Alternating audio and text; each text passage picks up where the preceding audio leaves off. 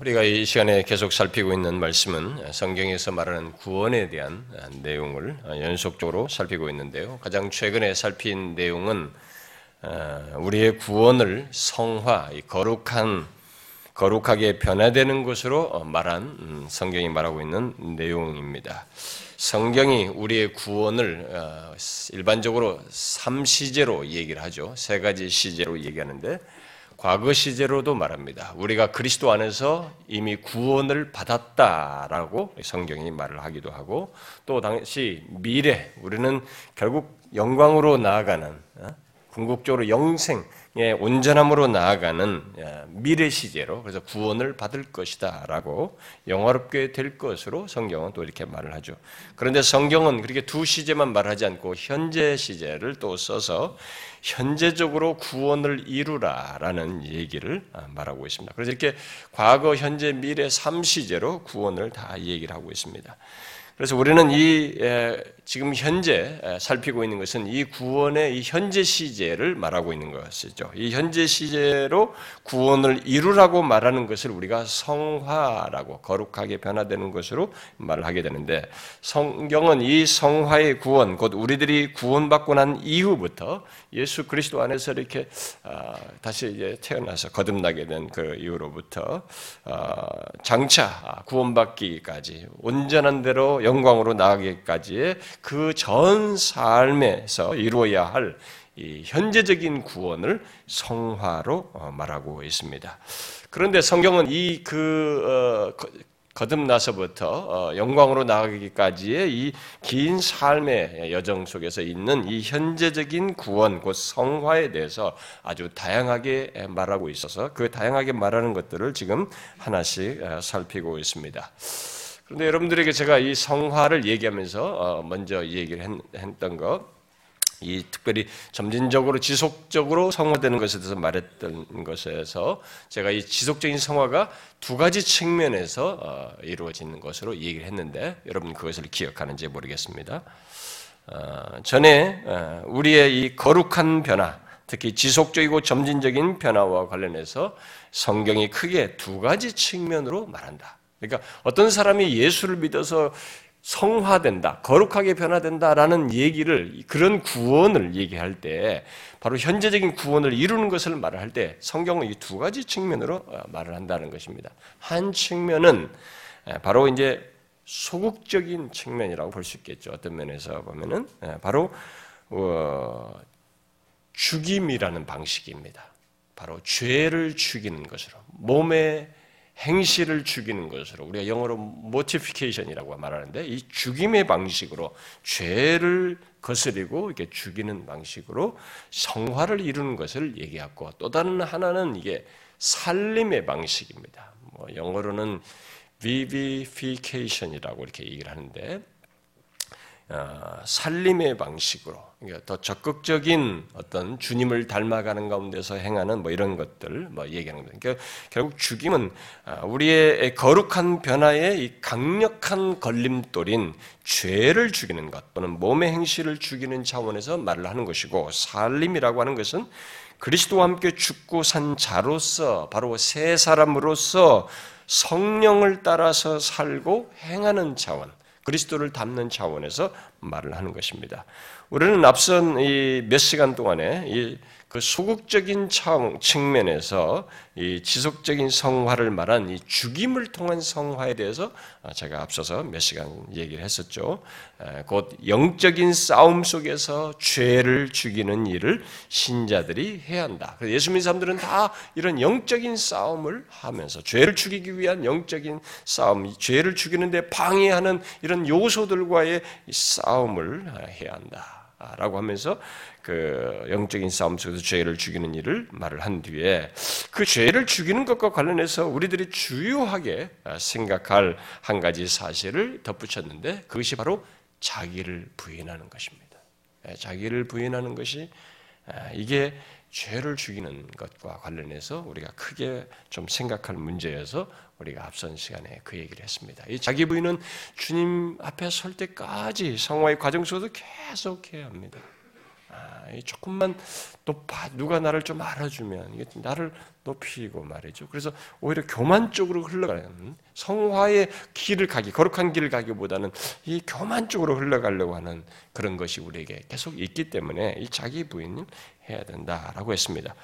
자, 그리고 그 내용에 덧붙여서 어, 살펴려고 했던 말씀이 있었는데 그것은 이미 제가 말한 대로 로마서 7장에서 말하는 이 곤고한 사람, 곤고한 사람의 절규에 대한 내용입니다. 아, 죄를 죽여야 하는 우리들에게 있어서 로마서 7장에서 말하는 곤고한 사람의 그 내면의 갈등에 대한 이 내용을 아, 사실 연관지어서 좀 정리를 할 필요가 있어서 제가 그것을 살피겠다라고 얘기를 했습니다. 여러분도 알다시피 로마서 7장은 죄에 대한 내면의 갈등을 시사하는 그런 내용들을 다분히 담고 있죠. 잠시 인용하면은 내가 원하는 것은 행하지 아니하고 도리어 미워하는 것을 행한다라고 얘기를 하고 또 내 속 곧 내 육신에 선한 것이 거하지 아니하는 줄을 아노니 원함은 내게 있으나 선을 행하는 것이 없노라. 또 내가 원하는 선은 행하지 아니하고 도리어 원하지 아니하는 바 악을 행하는도다. 그러므로 내가 한 법을 깨달았노니 곧 선을 행하기 원하는 나에게 악이 함께 있는 것이로다. 내 속사람으로는 하나님의 법을 즐거워하되 아, 내 지체 속에서 한 다른 법이 내 마음의 법과 싸워 내 지체 속에 있는 주의 법으로 나를 사로잡는 것을 보았는도다. 오라 나는 곤고한 사람이로다. 이 사망의 몸에서 누가 나를 건져내랴.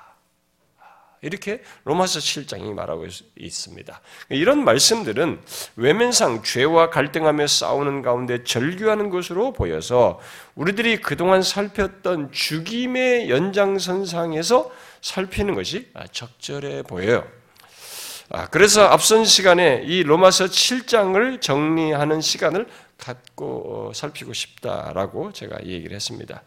그런데 저는 그 말씀을 어, 그동안에 틈틈이 계속 살피고 어, 앞선 연구자들의 그런 글들도 계속 꾸준히 읽어오면서 그 본문에 대해서 어, 예로부터 어, 이 지금까지 예, 이 해석 하나를 계속 사람들이 나뉘는 너무 두 특별히 두 개로 나뉘니까 중도 해석도 나오고 이러면서 계속 해석이 나뉘는 아, 이런 것을 아, 보게 됐어요. 그 이미 그 사실은 알고 있었지만 그것을 또다시 정리하여서 계속 그런 내용들을 말하는 현대 사람들의 글까지 접하면서 약간 제가 혼란에 빠졌습니다. 개혁주의 전통에 선 사람들이 오래도록 주장해온 것에 대해서 오늘날 견해가 이 개혁주의 전통 안에서도 나뉘는 것을 보면서 좀 더 연구할 필요를 제가 느끼게 됐습니다. 어느 정도 제가 정리는 되었지만 좀 더 확인하고 살펴야 할 필요가 아, 있음을 느꼈어요. 특히 그동안 제가 알아왔던 예, 그리고 수용해 왔고 제가 또 설교 중에도 이렇게 앞선 종교학자들과 이 개혁주의와 청교도들의 전통을 따라서 저도 그 견해를 많이 아, 저도 표현을 했고 또 가르쳤던 그런 내용의 그 전통적인 견해에 대해서 의문이 제기되는 그런 것들이 아, 좀 있었고 그래서 좀 더 확인할 필요를 갖게 되었기 때문에 또 제가 그동안에 그것을 말했던 내용을 좀 뒤엎어야 할 수도 있는 잘못하면 뒤엎을 수도 있는 그런 문제가 있기 때문에 아, 이 부분을 좀 더 주도 면밀하게 연구를 할 필요를 제가 느끼게 됐습니다. 그래서 허락이 되면 이 성화에 대해서 끝내기 전에 덧붙이든가 아니면은 후에 제가 인간론을 다룰 때 그 부분을 다루든지 할까 합니다. 그래서 이 시간은 이제 죽임을 통한 성화에서 살림을 통한 이 지속적인 성화의 내용으로 바로 아, 건너뛰도록 하겠습니다. 오늘 우리가 읽은 이 본문 말씀이 이제 바로 그런 내용을 얘기하는데요. 아, 죽임의 방식으로 성화를 이루는 것과 함께 살림의 방식으로 성화를 이루는 것이 성경이 말을 하고 있다라고 했는데 이 살림의 방식으로 성화를 이루는 것에 대해서 제일 먼저 짚고 넘어갈 내용이 오늘 읽은 그 16절과 25절 내용입니다. 오늘은 제가 이 살림을 통한 이 내용을 말하기에 앞서서 그 내용의 서론적으로 이 부분을 좀 다루려고 합니다. 오늘 우리가 읽은 이 본문 말씀은 이제 특별히 여기 이제 본문으로 본문이라고 하는 것은 이제 16절과 25절 말씀은 살림을 통한 지속적인 성화가 근본적으로 어떻게 있게 되는지를 우리에게 말해줍니다. 예수 그리스도와 함께 죽고 산 신자의 지속적인 성화, 거룩하게 변화되는 것은 소극적으로 몸의 행실을 죽이는 데 있어서도 영으로서, 성령으로서 성령에 의해서 해야 했듯이 성화의 이런 적극적인 내용에 있어도 성령 하나님과 관련이 있다는 사실을 오늘 우리 16절과 25절이 말해줍니다. 오늘 읽은 말씀에서 우리는 만일 우리가 성령으로 살면 또한 성령으로 행할지니 라고 함으로써 성령으로 사는 자는 성령으로 행한다 라는 사실을 통해서 우리의 성화의 적극적인 내용이 어떤 모습이고 어떻게 되는지 근본적으로 무엇, 무엇과 관련되어 있는지를 말해주고 있습니다. 성경에는 우리의 성화의 적극적인 내용으로 곧 살림의 방식으로 말하는 내용들이 많이 있는데 그것들은 모두 성령을 따라 행하는 것과 관련되어 있다는 것을 여기서 우리가 먼저 생각해야 되겠습니다. 아마 우리 교회에서 지금까지 이 내용을 꾸준히 들어오지 않은 사람들은 무슨 죽임이 뭐고 살림이 도대체 뭐냐 생소하다 이렇게 할 수도 있습니다. 그래서 제가 조금 서론적으로 그걸 설명을 했는 것인데요. 적극적인 거룩한 변화와 관련된 성경의 표현들을 살림으로 생각하시면 됩니다. 그리스도를 담고 성령을 따라서 행하는 것 이런 것들이 다 살림의 방식이라고 생각하면 됩니다. 어쨌든 성경은 이 살림의 방식으로 우리 성화를 이루는 것을 말을 할 때 그것을 근본적으로 어떤 표현을 쓰고 있냐면 성령을 따라서 행하는 것과 관련해서 말하고 있다는 것입니다. 바로 오늘 본문이 말하는 것이죠. 그러니까 우리의 지속적인 성화의 소극적인 내용, 곧 죄를 죽이는 것도 사실상 성령이에요. 영으로서 성령에 의한 것으로 말하고 있고 지속적인 성화의 적극적인 내용도 성령에 의한 것으로 말하고 있습니다. 아, 특별히 이것을 어, 성령을 따라 성령으로라는 말을 통해서 얘기를 하고 있습니다. 어쨌든 우리의 성화와 관련해서 말하는 내용 속에 그 거기에 포함된 그런 것에 기록된 이 본문에서도 보듯이 성령이 중요하게 여기서 강조됩니다. 그래서 16절에서 너희는 성령을 따라 행하라. 그리하면 육체 욕심을 이루지 아니하리라. 또 25절에서도 만일 우리가 성령으로 살면 또한 성령으로 행할지니 이렇게 말하고 있습니다. 우리는 몸의 행실을 죽이는 것, 곧 죄를 죽이는 문제를 살필 때 앞에 그 5장 17절을 말하면서 잠시 이 16절을 인용을 했는데 오늘 본문 16절은 우리들이 육체의 욕심을 이루지 않는 최고의 방법, 그러니까 모든 죄로 이끄는 죄로 우리를 유혹하는 이 육체의 욕심, 소욕을 이루지 않는 최고의 방법 또는 적극적인 방법은 그 육체의 욕심 자체를 죽이는 것이 아니라 사실 그런 방법이 소극적으로 쓰이긴 하겠지만 그것보다 더 적극적이고 최고의 방법은 성령을 따라 행하는 것이다. 라고 본문은 말해주고 있습니다. 성령을 따라 행하면 육체의 욕심은 놀랍게도 이루어지지 않는다는 것입니다. 우리가 이것을 알아야 됩니다. 우리가 죄의 소욕과 이런 우리 안에서 죄로 이끄는 이런 모든 성화에 방해되는 소극적인 내용들을 그걸 일일이 하기 이전에 사실 적극적으로 말하면 성령을 따라 행하면 이 육체의 욕심은 이루어지지 않나요? 이게 성화와 관련해서 삼초진 비밀이고 이게 실제로 성령께서 우리와 함께 하시는 가운데 나타내는 놀라운 일인 것입니다. 그래서 종종 어떤 사람들이 예수를 믿으면서 이렇게 소극적으로 이렇게 뭘 금하고 뭘 안 하고 이렇게 뭘 빼내고 이렇게 이런 차원에서 소극적인 차원에서 기독교 생활을 하려고 하는데 기독교 생활은 그런 것이 분명히 포함되어 있지만 이것 가지고는 안 되는 것입니다. 더 적극적인 내용이 있어요. 그것을 여기서는 성령을 따라 행하는 것으로 말하고 있습니다. 25절, 25절도 그 사실을 말하는데 25절은 좀 더 적극적으로 성령으로 사는 자는 성령으로 행한다라고 말함으로써 우리의 지속적인 성화가 아예 성령으로 행하는 것이라고 하는 것을 말해주고 있습니다. 자, 우리는 점진적인 성화의 적극적인 내용이 무엇인지 그런 구체적인 내용들을 살피기에 앞서서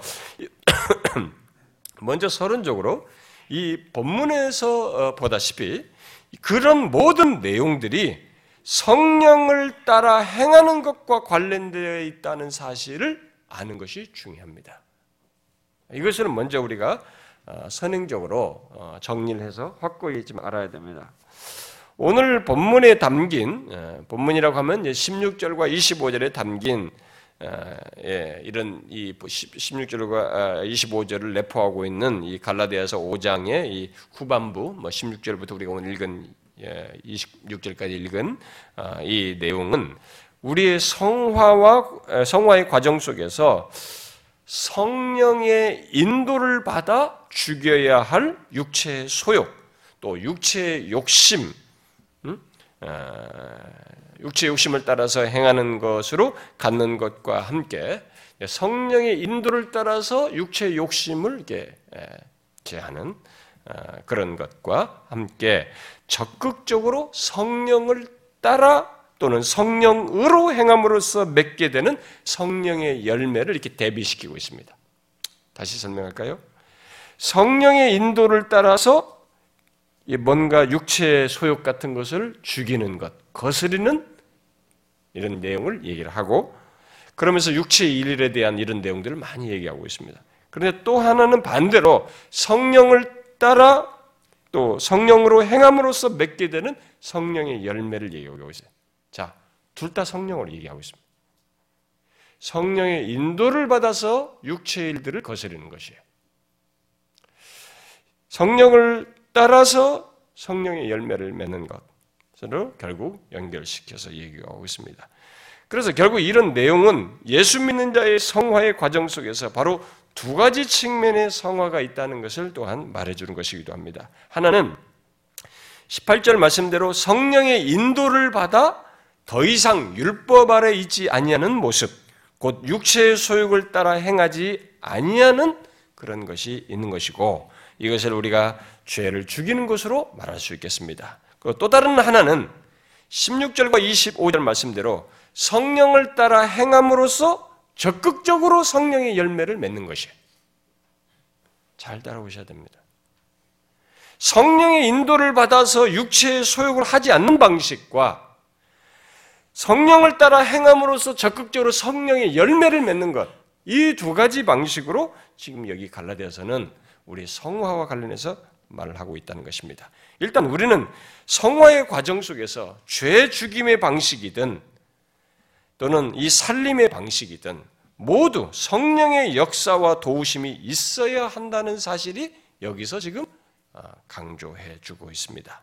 그러니까 어떤 인간도 아무리 의지가 강한 사람이라 할지라도 성령의 역사는 아니 우리가 거룩하게 변화되는 이 성화의 역사는 자기 스스로 인간 스스로 할 수 있는 것이 아니라는 것입니다. 내가 주인이 돼서 할 수 있는 것이 아니라는 것을 여기서 말을 해주는 것입니다. 그러니까 죄를 죽이는 쪽에 소극적인 행동이든 뭐 거룩한 것에 열매를 맺는 적극적인 것이든 이 어떤 것이든 인간의 의지로 또 내가 주인이 되어서 할 수 있는 것이 아니라는 것입니다. 여러분, 이 죄의 충동은 인간의 의지보다 더 강해요. 여러분 아시죠? 이 죄의 충동은 인간 의지 자체보다 더 강합니다. 그래서 우리는 밥 먹듯이 습관적으로 죄의 충동에 팍팍 노출돼요. 그리고 어려서부터 우리는 죄의 충동에 의해서 이끌리고 말하고 신경질 내고 분노하고 터트리고 이렇게 살아갑니다. 이 죄의 충동은 내가 인간의 의지를 쓰기도 전에 먼저 의지를 이길 정도로 강합니다. 그래서 인간은 그런 것을 자기 스스로 이겨낼 수가 없어요. 더욱이 거룩한 열매 같은 것은 성격 자체가 거룩한 것이어서 성령의 역사가 없이는 아예 맺을 수가 없습니다. 인간의 의지만으로는 할 수가 없어요.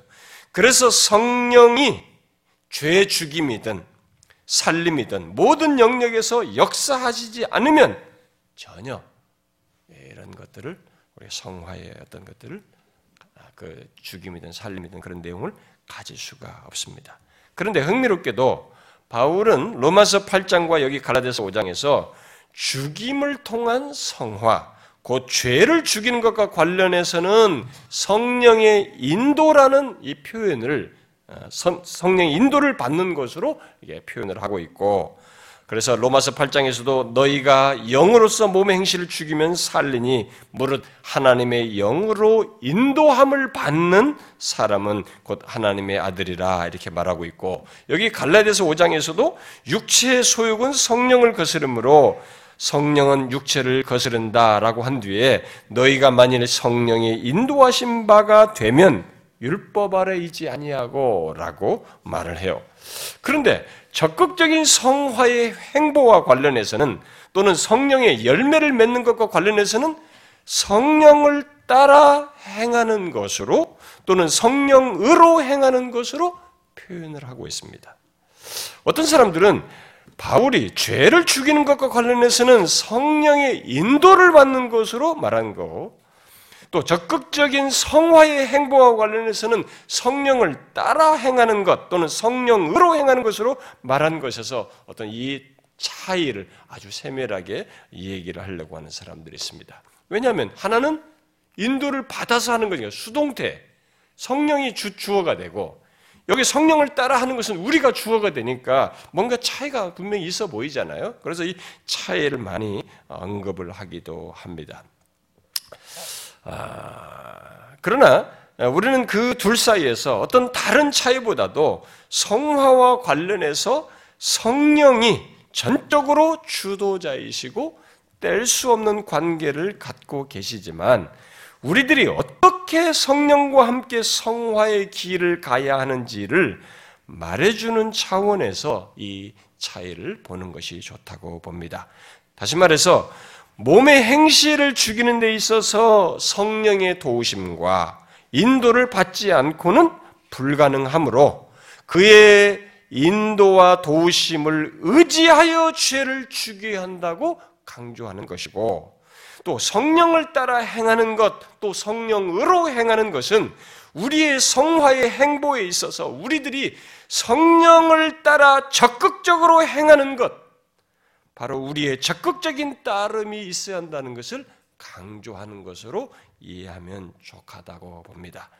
이것은 좀 더 이것을 좀 더 실천적으로 생각해 보면 죄를 죽이는 것은 그 죄를 짓도록 유혹하는 세상과 마귀와 육체를 분별하여서 거스르는 일은 여러분 성령께서 도와주셔야 돼. 성령께서 말씀을 통해서 조명하시고 말씀하신 것에 근거해서 우리에게 죄가 죄이다라고 보게 하시며 우리의 생각과 양심을 일깨워 거스리도록 하시는 역사. 그렇게 죄를 거스려 거부하도록 하시는 성령 하나님의 역사, 곧 그의 인도하심이 있지 않고는 할 수 없다는 것인데, 그것은 우리들이 모두 경험하는 것입니다. 여러분들이 이런 사실을 자신의 경험 속에서 봅니다. 죄 하나조차도 우리는 성령의 도우심이 없으면 죄라고 생각지 않아요.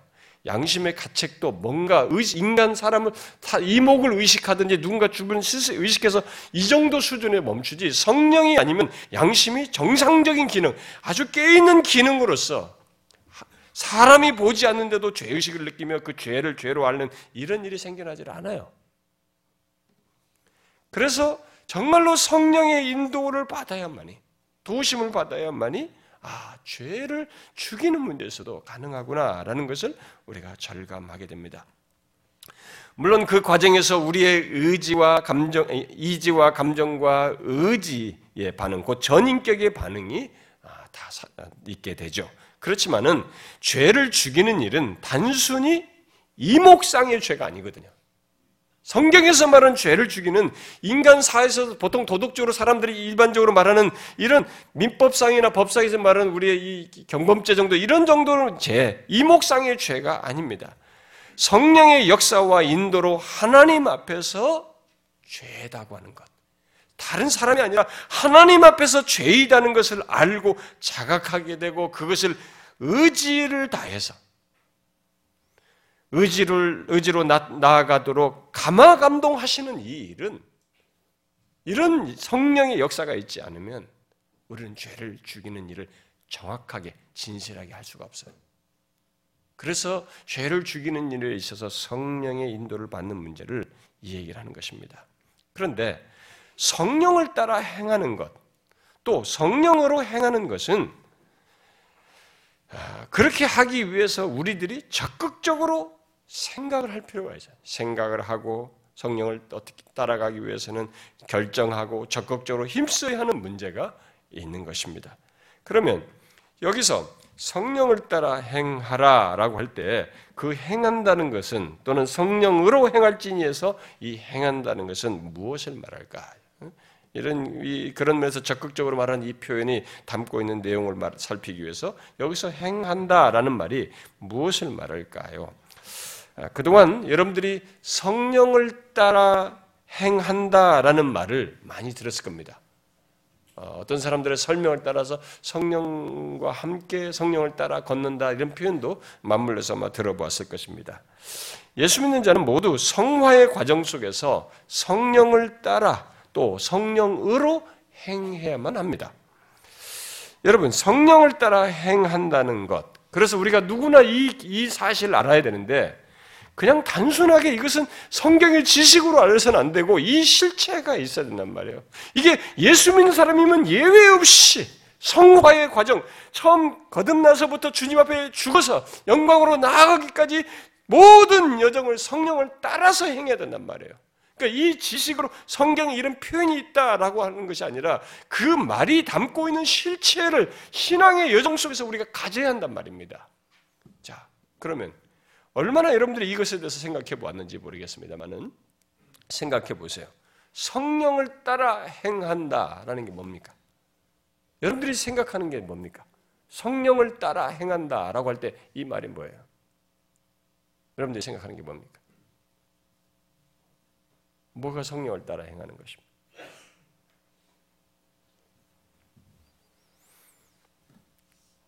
갑자기 물으면 모르겠죠. 아주 우리는 흔한 얘기도 믿음이 뭐예요? 이렇게 물어보면 우리가 막 믿음 얘기 썼는데 또 못, 못하고 다시 대답을 못 못하고 이러는데 이것도 너무 익숙한 얘기예요. 성령을 따라 행한다. 자, 일단 오늘 본문을 제가 좀 설명을 해야 되는데요. 5장 16절에서 성령을 따라 행한다라고 돼 행한다와 25절에 행한다라는 이 말에 우리말로는 똑같은 말로 번역되어 있지만 원문상으로는 달라요. 우리는 조금 보완할 필요가 있습니다. 자, 먼저 5장 16절에 행한다는 말은 문자적으로 이 원문을 번역하면 그 달의 문자적인 의미는 걷다라는 의미예요. 걷다. 이 말을 행한다, 또 산다라는 말로도 함께 번역해서 쓰고 있습니다. 성경 안에서도 행하다, 살다, 살다 이런 의미로도 함께 번역해 쓰고 있어요. 자, 이것은 신약 성경에서 흔히 보듯이 이 말은 비유적으로 또는 종교적으로 또 윤리적인 의미에서 이, 이 말을 써요. 여기 행한다라는 말을 걷다라는 이 말을 자 그렇다면 여기 걷다 행하다는 이 나는 것을 잘 이해하려면 이게 도대체 뭘까? 성령을 따라 걷다 행한다는 게 뭘까?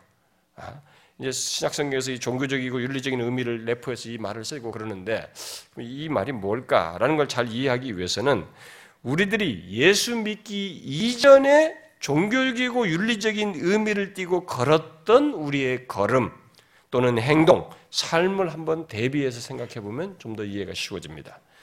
자, 여러분 예수 믿기 전에 우리의 걸음을 한번 생각해 봐요. 예수 믿기 전에 우리의 행동, 예수 믿기 전에 우리의 삶을 한번 생각해 봐요. 어떠했습니까?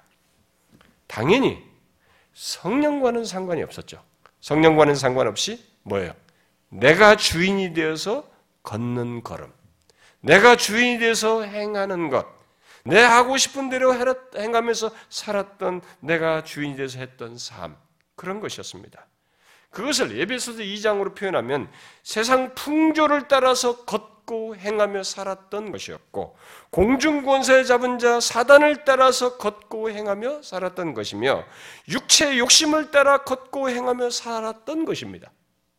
그게 이전에 우리 걸었던 걸음이고 삶이에요. 그야말로 거룩과는 전혀 상관이 없는 걸음, 행동, 삶이었습니다. 설사 어떤 종교를 갖고 종교적인 모습을 취했다 할지라도 뭐요? 내가 주인이 되어서 뭔가를 추구하고 그런 것이어서 뭔가를 추구하며 걷고 행동하며 사는 것이어서 성령이 성령과 관련된 또 성경이 말하는 거룩과는 상관이 없었습니다. 그런데 여기 본문 16절에서 이 걷다라는 거, 행한다는 말을 누구와 누구를 따라서 이제 누구를 따라서 걷고 행하는 것으로 말하고 있습니까? 바로 성령이에요. 우리가 성은 거룩할 성자잖아요. 거룩한 영, 성령 하나님입니다. 여기서 행한다는 것은 일단 그런 이제 이 단어 자체가 종교적이고 윤리적인 의미를 띠고 사용했었는데 여기서 왜 그런 의미에서 이제 중요한 성격을 갖느냐면 성령과 함께 하지 않았을 때도 내가 주인이 되어서 그런 종교적이고 윤리적인 성격을 띠고 걷고 행했는데 여기서 차이를 얘기해요. 바로 성령을 따라서 행하는 것으로 말을 하고 있습니다. 그래서 여기서 행한다는 것은 일단 바로 그 성령 하나님과 같은 방향, 같은 목표를 향해서 같이 이렇게 걷고 행하는 것을 말합니다. 그런 종교적이고 윤리적인 의미를 띠고 있어요. 그것은 당연히 어떻게 해요? 이전에는 없었던 것입니다. 예수 믿기 이전에는 없었던 것이에요. 여러분 이전에 함께 걷고 행할 수 그런 그 이전에는 함께 걷고 행할 수 없었던 성령과는 함께 걷고 행할 수 없었던 자가 이제 이 거룩하신 하나님, 그 성령과 함께 또는 그를 따라서 걷고 행한다는 것, 또 그걸 따라서 산다는 것을 한번 생각해 보십시오. 이게 뭐겠어요?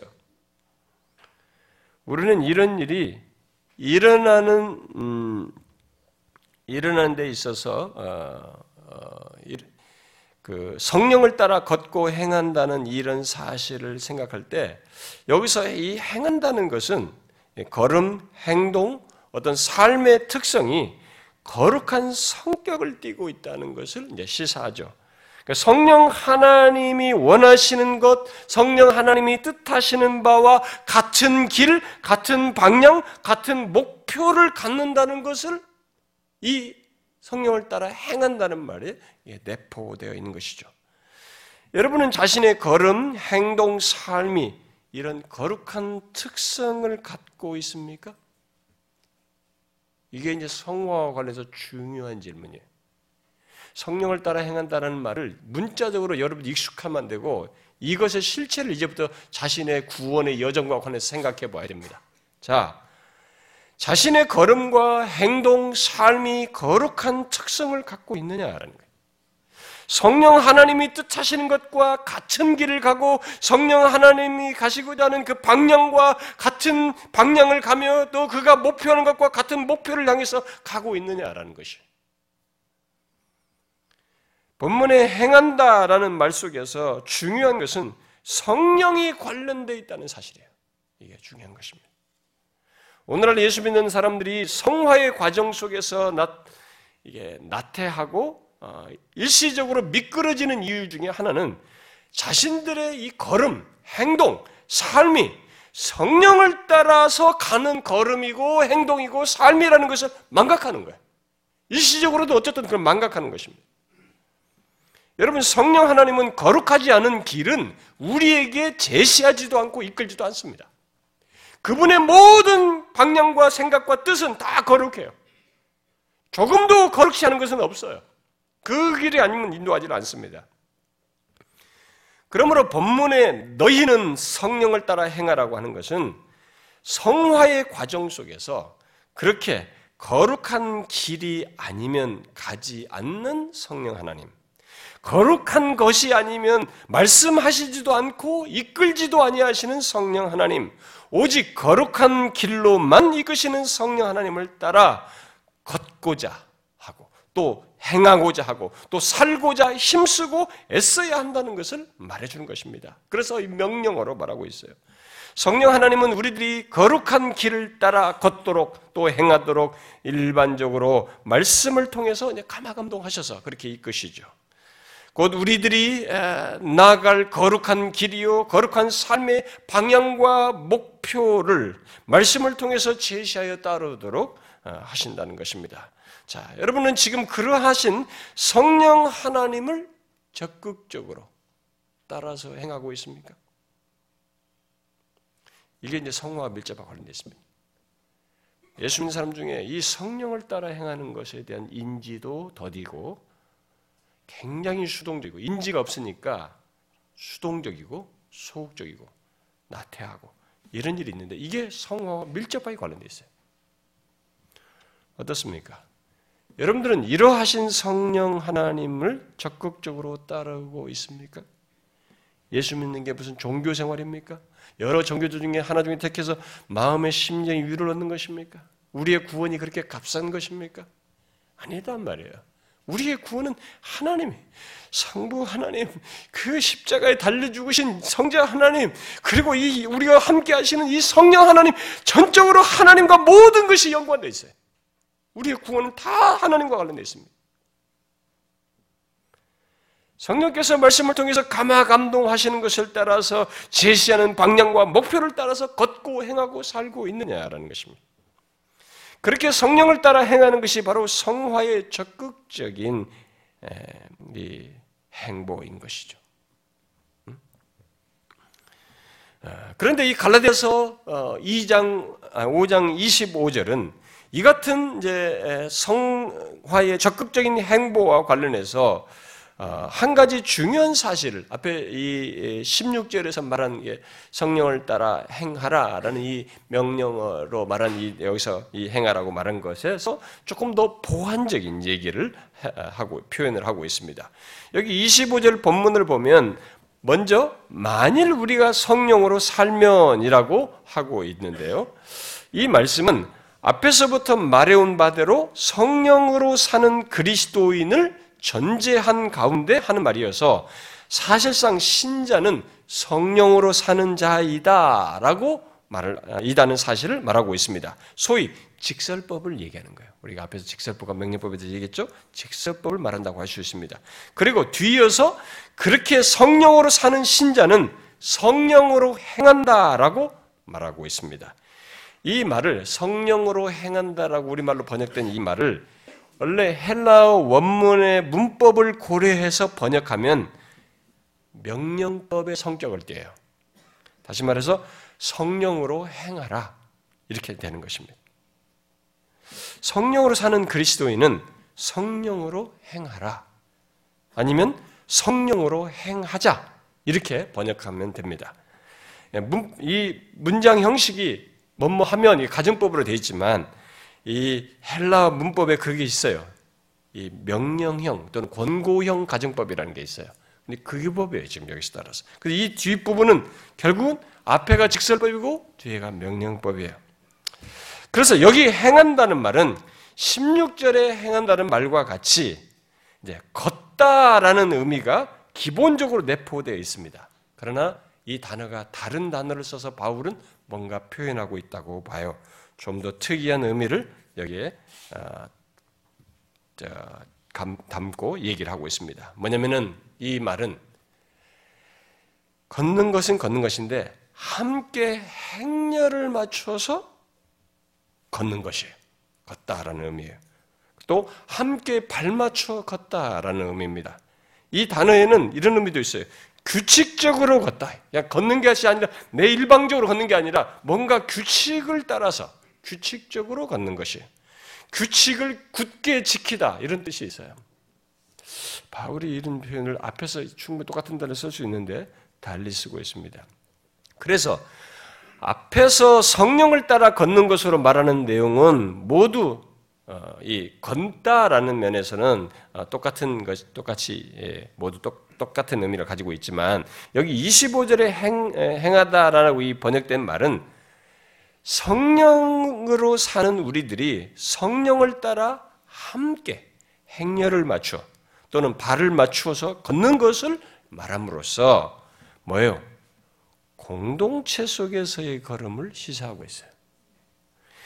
공동체와 함께 걷는 것을 내포해서 말하고 있다 이 말입니다. 그렇다면 16절과 25절에 행한다는 말은 모두 종교적이고 윤리적인 면에서 걷고 행하고 산다는 의미를 공통적으로 가지고 있지만 16절에 행한다는 말은 성령을 따라 걷고 행하는 가운데서 거룩함을 이루는 것, 곧 성화되는 것을 일반적으로 말한다고 한다면 여기 25절은 그 같은 성화의 걸음, 행동, 삶을 다른 사람과 함께 다른 사람과 함께 행렬을 맞춰서 또 함께 발을 맞춰서 걷는 것. 그 같은 성화의 길을 다른 사람들과 함께 뜻을 같이 해서 함께 나아가는 공동체적인 의미를 강조한다고 볼 수 있다 이 말입니다. 그러므로 그러면 우리의 성화의 삶이라는 게 이런 표현을 통해서 성령을 따라 산다고 할 때 성화의 삶이라는 게 뭐예요? 우리의 성화의 삶은 성령을 따라서 행하는 가운데 있는 것이지만 그것이 개인적이면서 동시에 뭐라는 거예요? 공동체 속에서 곧 교회의 공동체 속에서 갖는 것이라고 하는 것을 우리에게 말해주고 있는 것입니다. 이 사실은 사실 성경 전체가 우리에게 말해주는 것입니다. 곧 우리의 성화는 개인적인 성격을 갖고 있지만 하나님의 백성 공동체에서 갖는 것임을 구약에서부터 이 얘기를 계속 말해왔고 그것을 초대교회 공동체는 또한 그대로 그것을 경험하며 드러냈죠.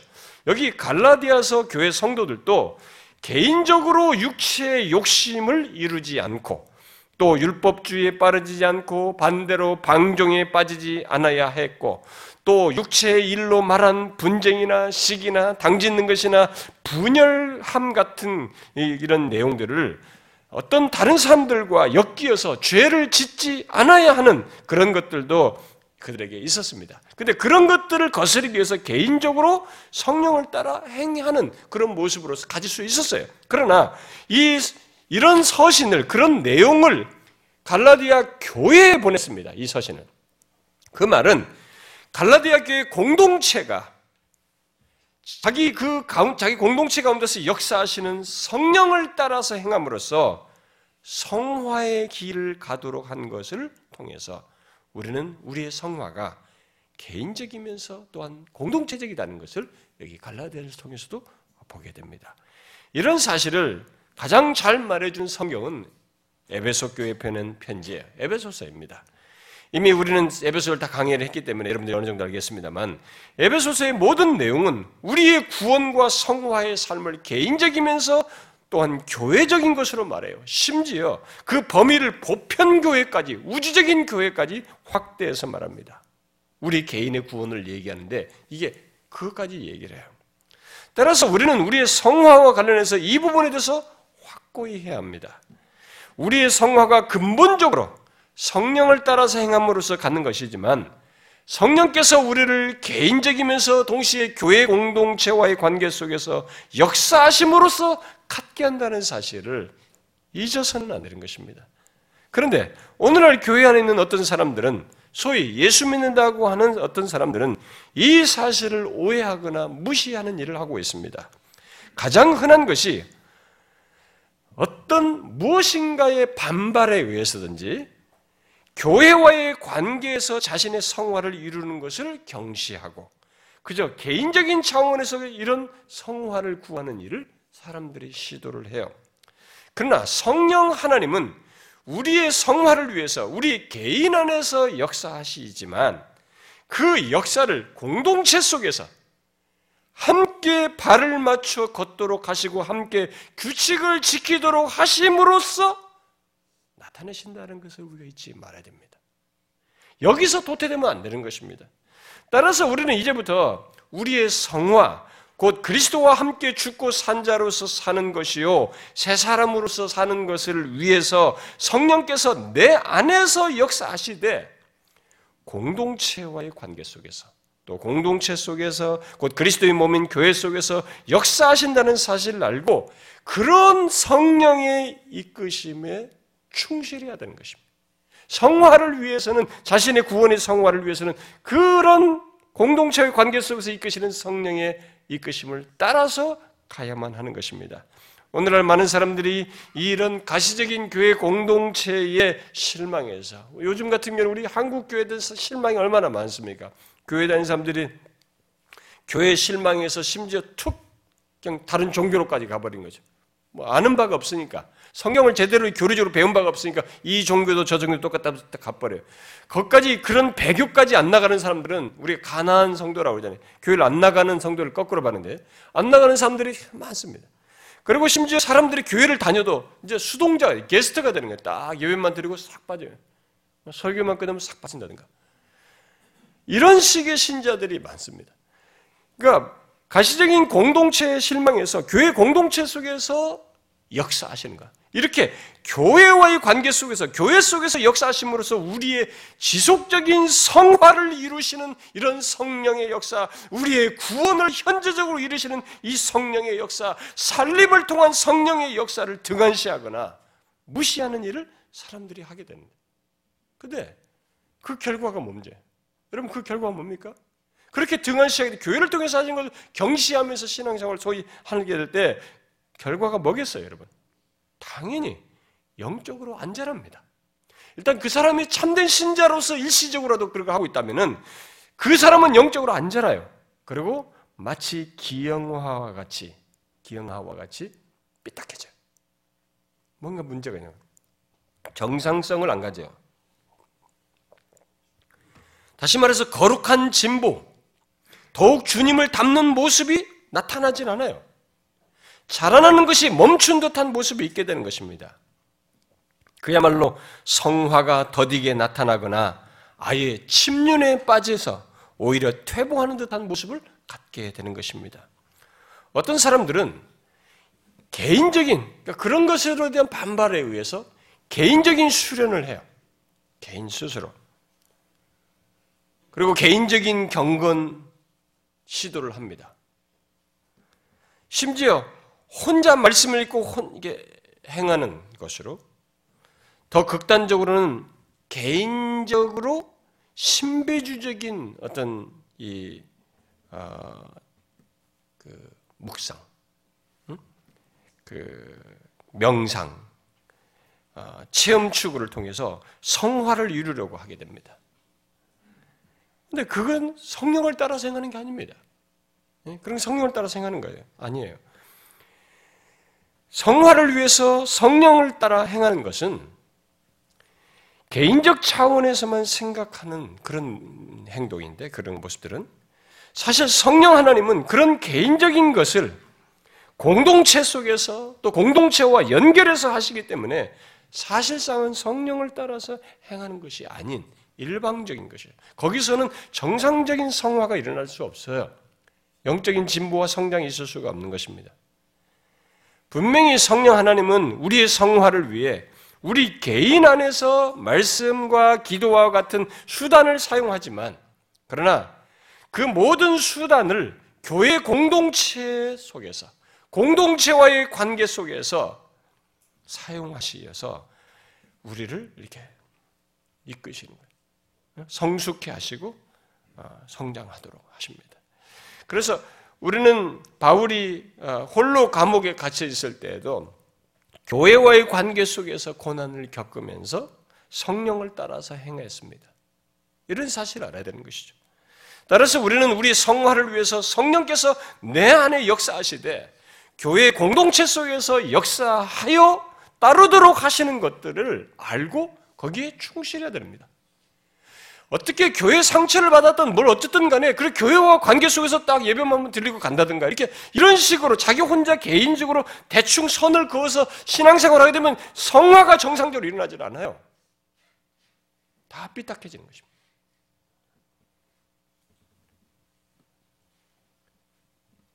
교회 공동체 속에서 역사하여 따르도록 하는 것들이 이제 많이 있습니다. 우리가 그것을 하나씩 하나씩 살피겠습니다만 그리스도를 본받도록 하는 영적인 훈련이나 말씀과 성례와 기도 등의 이런 은혜의 방편들을 통해서 우리를 이렇게 이끄시죠.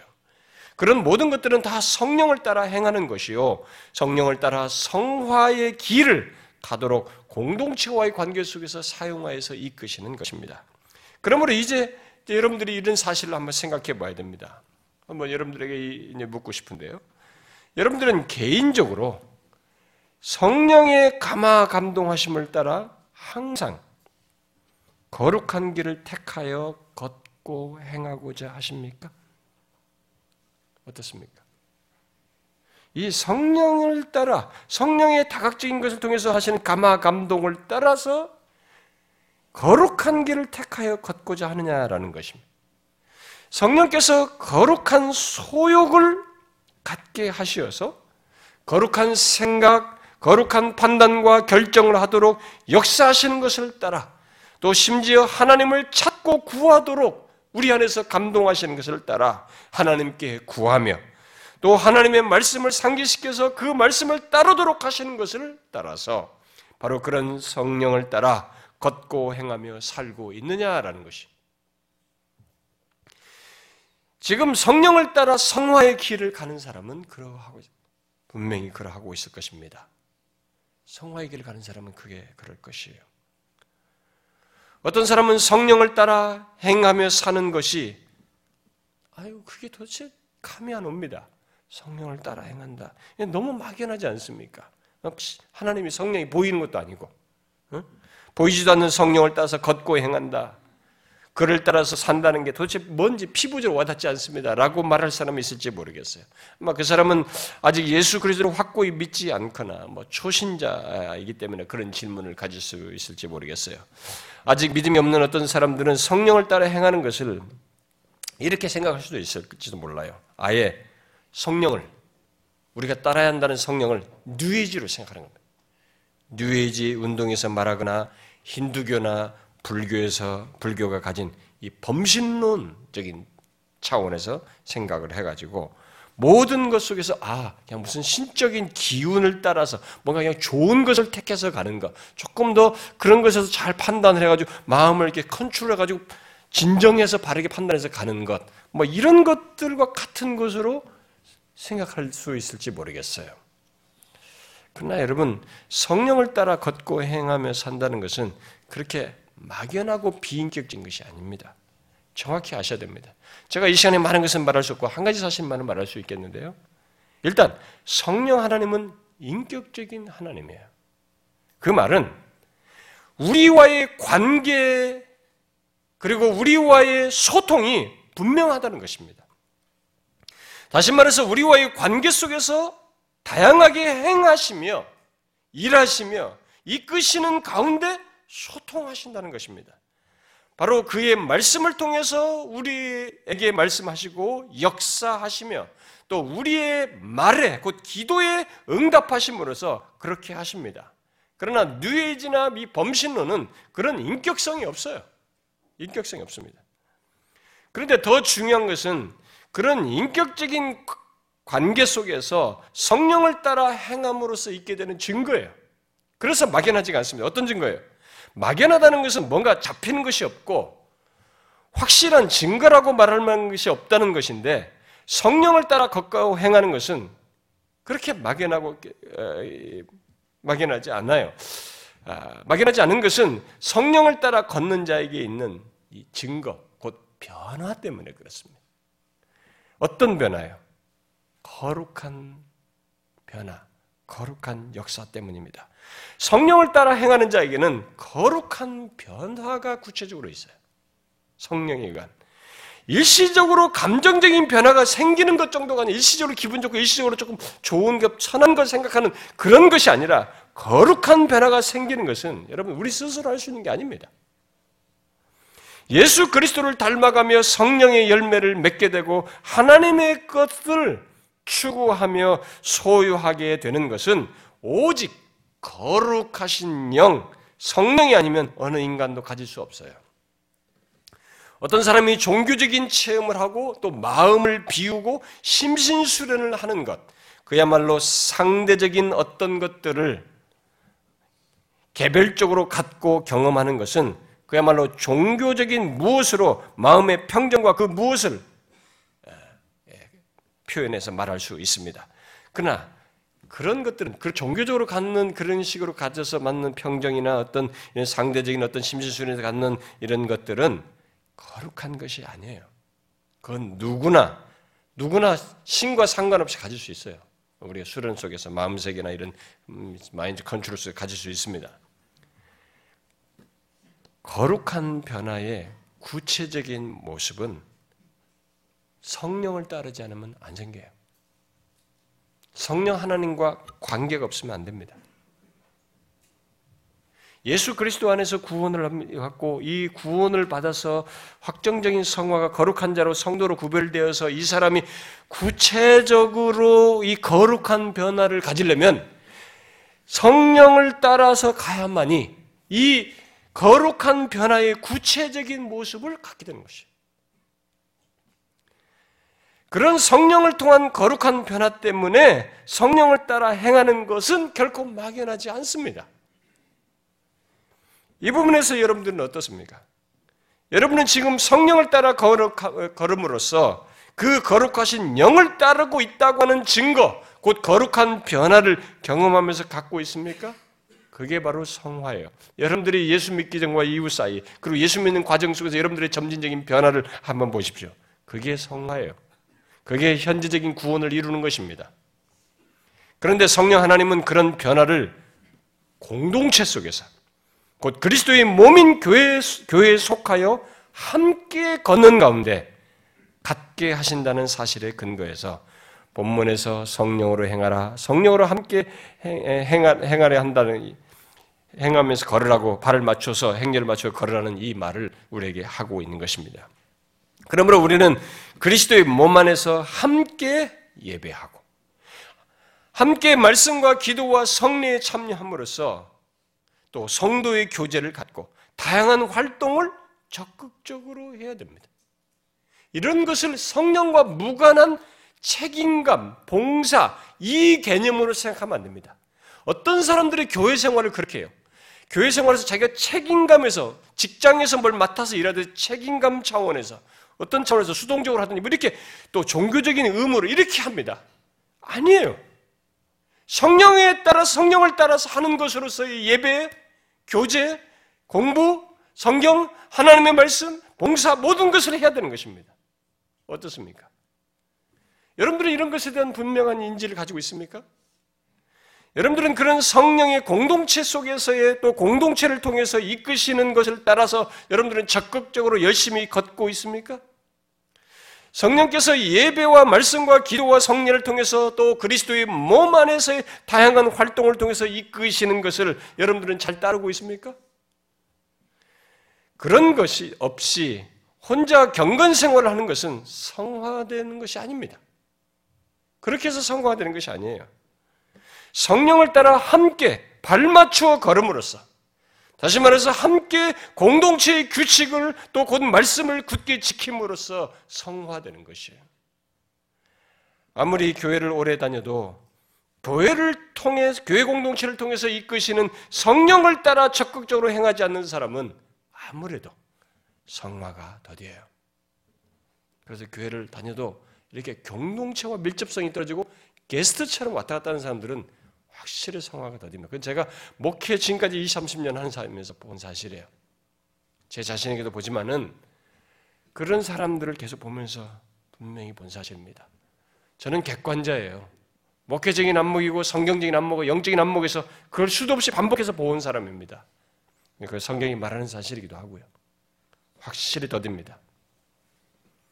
그러니 여러분, 교회 공동체에 속하여 이끄시는 성령 하나님을 그럼 부지런히 따라야 합니다.